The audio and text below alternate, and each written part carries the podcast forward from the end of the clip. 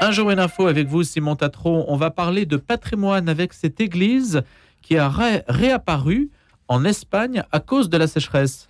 Oui, en Catalogne, une église datant du XIe siècle est réapparue 60 ans après avoir été inondée lors de la construction d'un réservoir.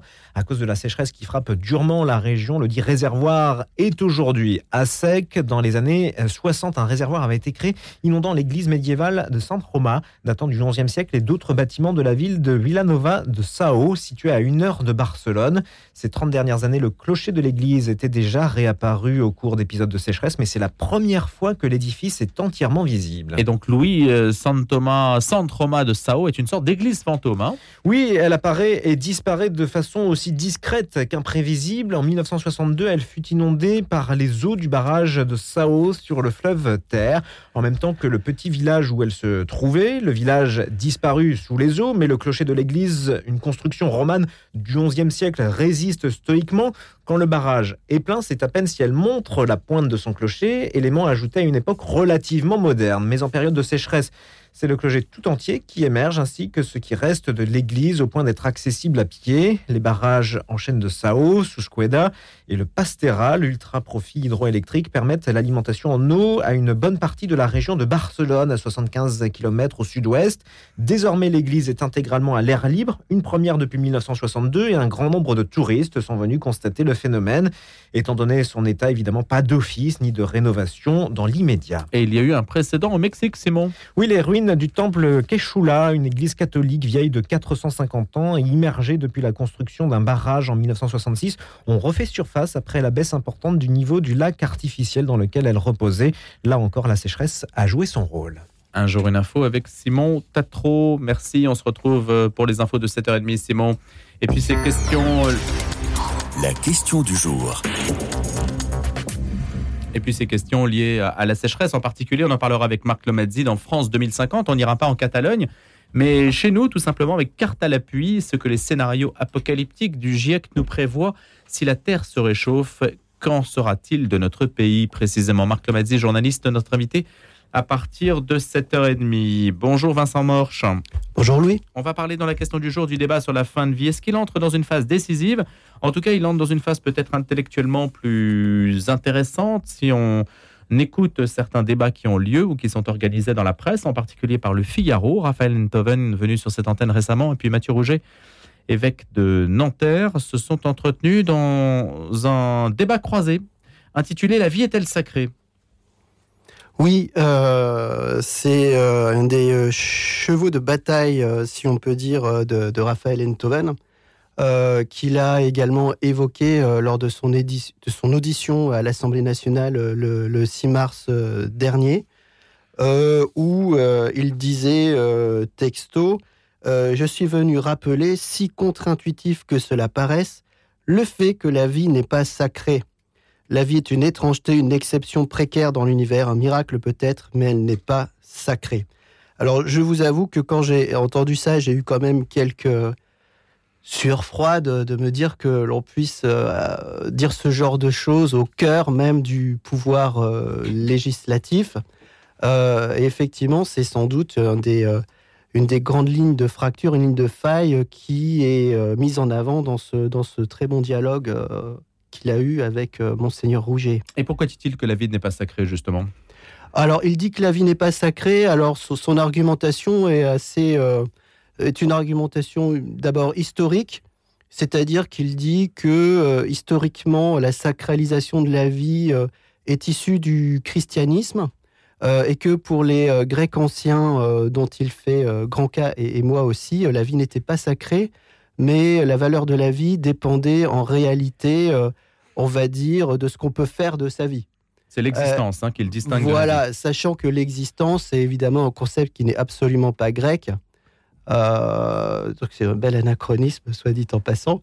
Euh, mais évidemment, ça pose de, grands problèmes. C'est-à-dire que j'imagine que lui, il a en tête le, le citoyen athénien en toche se baladant sous des portiques en suivant euh, dévotement Socrate et Platon. J'aime beaucoup Socrate et Platon, euh, mais le problème c'est que la Grèce antique, ce n'est pas que ça.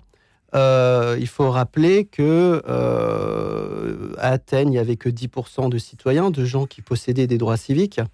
les femmes n'avaient aucune existence ni légale ni judiciaire.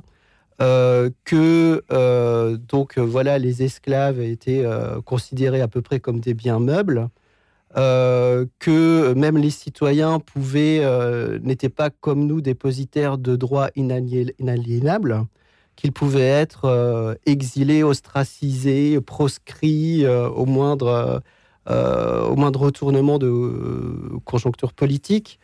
voilà, c'était un univers qui était extraordinairement violent et précaire. dans le, je pense que la série Rome, pour ceux qui connaissent, donne une bonne idée de hmm. ce que ça devait être. Euh, voilà, enfin, pour nous modernes, c'est une abomination, euh, disons-le. Alors, euh, ce que propose comme retour à la Grèce antique, c'est ce que propose Raphaël Enthoven? Non, évidemment, il ne, il ne, va pas jusqu'au bout de cette idée, mais si on tire la pelote de laine, s'il faut rejeter tout ce que le christianisme a apporté, voilà, pourquoi continuer à affirmer l'égalité de l'homme et de la femme? Pourquoi dire que bah, finalement, euh, on ne peut pas avoir des esclaves ou je ne sais quoi. Euh, alors certes, euh, pour parler de l'esclavagisme, il, y a fallu des siècles avant que cette question soit définitivement tranchée, mais il n'en demeure pas moins que c'est bien dans les pays de culture chrétienne que le christianisme a été aboli, qu'il y a eu des mouvements abolitionnistes. il y a certains d'autres pays encore aujourd'hui où ce n'est pas le cas. Euh, Vous parlez de la peine de mort et de l'esclavage. De l'esclavage, oui. Hmm. Euh, donc, donc voilà, ça me semble issu d'une idéalisation un peu excessive euh, et qui ne va pas, et qui n'est pas cohérente, qui ne va pas jusqu'au bout de, de, son idée. Néanmoins, ce grand entretien est tout à fait intéressant entre l'évêque de Nanterre et le philosophe. Oui, oui. Il, est, il, est, intéressant. Euh, notamment, euh, Monseigneur Rouget fait bien d'ailleurs euh, de, rappeler que quand Raphaël Newton attaque Biantech, le christianisme, lui parle de toute la tradition biblique. il rappelle que le grand rabbin de France, lui aussi, est, opposé à, cette évolution législative. et de fait, si on veut parler d'antériorité, voilà, les premiers textes de, l'Exode date du 8e siècle avant Jésus-Christ. Socrate et Platon, c'est le 5e. Donc euh, cet argument-là aussi peut être contesté. Il y a l'idée, euh, Vincent Morche, que c'est le modèle social, c'est ce que dit d'ailleurs Monseigneur Mathieu Roger, c'est le modèle social et culturel qui est atteint à travers euh, ce débat sur la sacralité de la vie. Et c'est tout ce que nous avons acquis comme du point de vue de la loi, du point de vue de notre euh, rapport à la dignité, même si le mot dignité est ambivalent, hein, puisqu'il peut utiliser, il peut être investi de manière absolue euh, d'un côté mhm. comme de l'autre. Hein. C'est ce qui est aussi souligné. C'est quand même le, modèle porté par le christianisme, le modèle de société qui qui est ainsi atteint ou qui serait ainsi atteint si la loi évoluait. Oui, alors en fait, ce qui est intéressant aussi, c'est d'avoir de la mémoire et d'envisager les choses, comme le dit aussi Monseigneur Rouget, sur le temps long une évolution euh, législative met du temps à produire ses effets. Euh, Raphaël Enthoven dit que euh, dans les pays où l'euthanasie est, autorisée, il n'y a pas des grands bûchers de vieux. mais regardons le cas, par exemple, de l'avortement. La, de Ça fera 50 ans l'année prochaine que la loi a été débattue. C'était en 1974. Euh, dans son discours de, présentation euh, de ce projet de loi, Simone, Veil était extrêmement prudente. Euh, et elle disait qu'elle souhaitait que l'avortement reste une exception, qu'il fallait sans doute, enfin qu'il fallait le légaliser, mais faire en sorte que ça ne devienne pas une norme. Aujourd'hui, ce genre de propos serait peut-être considéré par certaines féministes comme un délit d'entrave. Euh, aujourd'hui, nous en sommes. La loi n'a plus grand-chose à voir avec ce qu'elle était originellement. Et aujourd'hui, nous en sommes à voilà, vouloir inscrire la liberté d'avorter dans la Constitution. Alors aujourd'hui, oui, certes, euh, il n'y a pas de dérive effrayante euh, comme des bûchers de vieux. Cela dit, au Canada, depuis le 17 mars, les personnes atteintes de maladies mentales peuvent demander, peuvent demander le suicide assisté. Alors voilà, en fait, le problème, c'est que, comme disait Georges Pompidou, quand les bandes sont franchies, il n'y a plus de limites. Euh, euh, et, on voit que, en dépit de tous les avertissements et de toutes les promesses qui sont faites, euh, le progressisme sociétale continue d'avancer.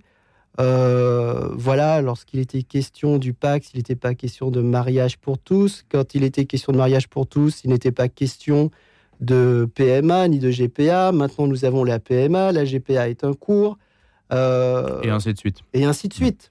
Une réplique, une dernière euh, réplique, euh, Vincent Morche, extraite donc de cet entretien croisé. La laïcité n'est rien d'autre que la garantie de la liberté de conscience de chacun. Il estime hein, que l'euthanasie est avant tout un enjeu de laïcité, comme l'était d'ailleurs la loi Veil, explique euh, Raphaël Enthoven. C'est-à-dire qu'il s'agit de sacraliser. Si la vie n'est pas sacrée, en revanche, la liberté est sacrée. Oui, alors ça, c'est, on va dire, je dis de façon un peu ironique, c'est ça, c'est sa petite trouvaille. C'est-à-dire que euh, dire que euh, la loi sur l'euthanasie est une loi de laïcité, c'est une façon paradoxale de la euh, sacraliser d'un point de vue laïque, de l'inscrire dans le marbre. et le, raisonnement, pardon, me semble assez sommaire. On pourrait le, résoudre, le, résumer à le christianisme dit blanc, or nous sommes une république laïque, donc la république laïque doit dire noir. Euh, et c'est aussi bien tout l'enjeu de ce débat, c'est que monseigneur Rouget, lui, euh, explique bien que ce n'est pas une question de, conviction euh, laïque ou pas, religieuse ou pas, c'est une question qui touche la condition humaine en soi. Qu'est-ce que d'accepter à, la fois les, limites de la condition humaine, le fait que euh, voilà, certaines personnes dans des conditions extrêmement difficiles euh, et effectivement envie, euh, le, souhait de, mourir, et de l'autre le, devoir d'humanité qui est face à ces personnes d'essayer de trouver la meilleure solution, les aider tout simplement, et pas simplement dire d'accord, très bien, allons-y. Donc tout l'enjeu est là. Merci Vincent Morche. Vous êtes éditeur, je le rappelle, philosophe aussi. Merci d'avoir été avec nous ce matin. Merci Louis. Et puis à bientôt pour une prochaine question du jour. Et à présent, c'est un jour, une histoire. Vous savez, tous les matins, on regarde dans le rétroviseur, mais on essaie de croiser avec l'actualité. Et ça s'y prête bien ce matin avec notre invité, Lacha Otkmezuri, qui est docteur en histoire, mais aussi co-auteur avec Jean Lopez de Combattre pour l'Ukraine aux éditions composées, aux éditions passées composées. Dix soldats racontent, et oui, ils sont engagés, ils ont des visages. C'est vrai qu'on les voit pas forcément euh, beaucoup hein, sur les écrans de télévision. Et là, justement, ils ont été rencontrés on leur a donné la parole. Un écrivain, un étudiant, des hommes d'affaires, un juriste, une femme politique, qui sont donc euh, engagés dans cette guerre. Bonjour, la Chaque Mesuri. Bonjour, monsieur. Merci d'avoir accepté cette invitation donc, pour nous en parler. Euh, c'est une démarche à laquelle vous avez voulu donner un sens particulier, mettre des visages sur un combat? Oui, je, je, me sentais un peu endetté parce que, si on peut dire comme ça, euh, parce que mm, parfois la sécurité des uns euh, dépend de, courage des autres. Et je pensais que nous, euh, même ici en France, on, est, on a une dette par rapport aux Ukrainiens. Et donc, et franchement, les de gratitude sont embarrassantes parfois. Donc c'est très difficile comment exprimer. Et je trouvais que c'était peut-être un moyen de le faire. Et comment les avez-vous rencontrés et sélectionnés?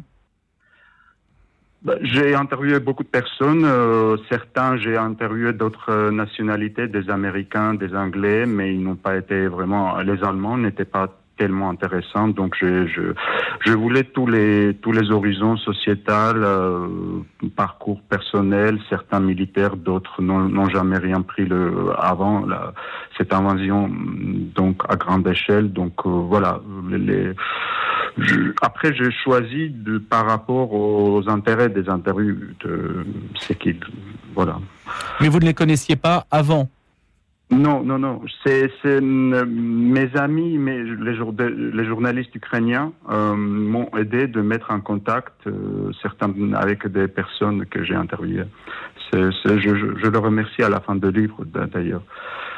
Alors, euh, l'achat haute je le rappelle, ou je ne l'ai pas dit, plutôt vous êtes vous-même ancien diplomate hein, et vous, vous êtes d'origine géorgienne, je crois? Oui, oui, mais je pense pas que ça jouait un rôle dans ces livres. mais Euh, Ma question, c'est que le, le rapport, le rapport à la Russie euh, est forcément particulier. Vous en avez un? Vous savez, euh, j'ai été en train d'écouter votre intervenant, qui était votre, Oui. votre euh, les dernières minutes. Euh, il a mentionné le livre de d'Exode, si je ne me trompe pas. Euh, juste, euh, vous, parlez d'euthanasie. Alors, dans, si vous vous souvenez très bien, et votre auditeur, que dans le début du livre d'Exode, euh, le pharaon d'Égypte est frappé par l'amnésie. Et il connaît plus Joseph, qui était son premier ministre, et qui a sauvé l'Égypte de la famine. Et donc, il dit que les, il veut s'allier aux ennemis et livrer la guerre. Et il faut donc réduire en esclavage. Pour moi, c'est un archétype de, manipulation de la mémoire, mais aussi de euh, d'opinion publique par euh, le pouvoir. Donc, il date du 8e siècle avant Jésus-Christ, n'est-ce pas? Et je voyais que tous les jours, j'ai écrit dans, la préface du livre que euh, si Hitler a réussi dans le 20e siècle à occuper beaucoup, beaucoup de territoires, mais peu d'esprit à l'ouest, pendant la drôle de guerre, là, entre en 2014 et 2022, c'est-à-dire après l'annexion de la Crimée, Poutine a réussi quand même à occuper peu de territoire parce qu'il voulait beaucoup plus, mais beaucoup d'esprit à l'ouest. Euh, si vous vous souvenez, on n'arrivait même pas à, à nommer les choses par leur propre nom.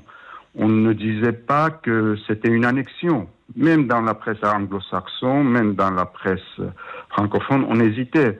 On disait toujours, les historiens disaient toujours que la, euh, le mot toujours, quand ils parlaient de la Crimée, que c'était toujours euh, euh, russe. Euh, Vous savez, quand, quand on emploie le mot toujours, on évacue l'histoire. C'est quand même frappant que les historiens Hmm. peuvent utiliser ce mot dans, le- dans ce contexte. Donc voilà, j'ai été frappé par l'aveuglement de l'opinion publique, qui a beaucoup changé après. Alors, les personnes que vous avez rencontrées, un écrivain, donc je le disais, des étudiants, un étudiant, des hommes d'affaires, ce sont tous des engagés volontaires? Oui, oui. Bien sûr, bien sûr, c'est une guerre populaire. Différemment de, de- en Russie, personne ne veut se battre, sauf pour l'argent. Vous savez que, que Prigogine, que tout le monde parle aujourd'hui, il, il- il dit que Wagner, la hein. guerre lui, oui, Wagner, euh, le chef de Wagner, il a dit que la guerre lui coûte 100 milliards de dollars par mois. C'est quand même incroyable. C'est-à-dire, il dit ça pour que les Russes lui, payent plus.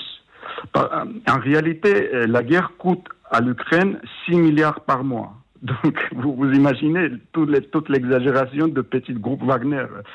Voilà, pour les Russes, c'est faire l'argent. Et pour les Ukrainiens, c'est une guerre populaire. Êtes-vous optimiste sur l'issue de cette guerre, euh, l'achat Oxmesouri Euh, beaucoup dépend, beaucoup dépend de, de, de l'aide.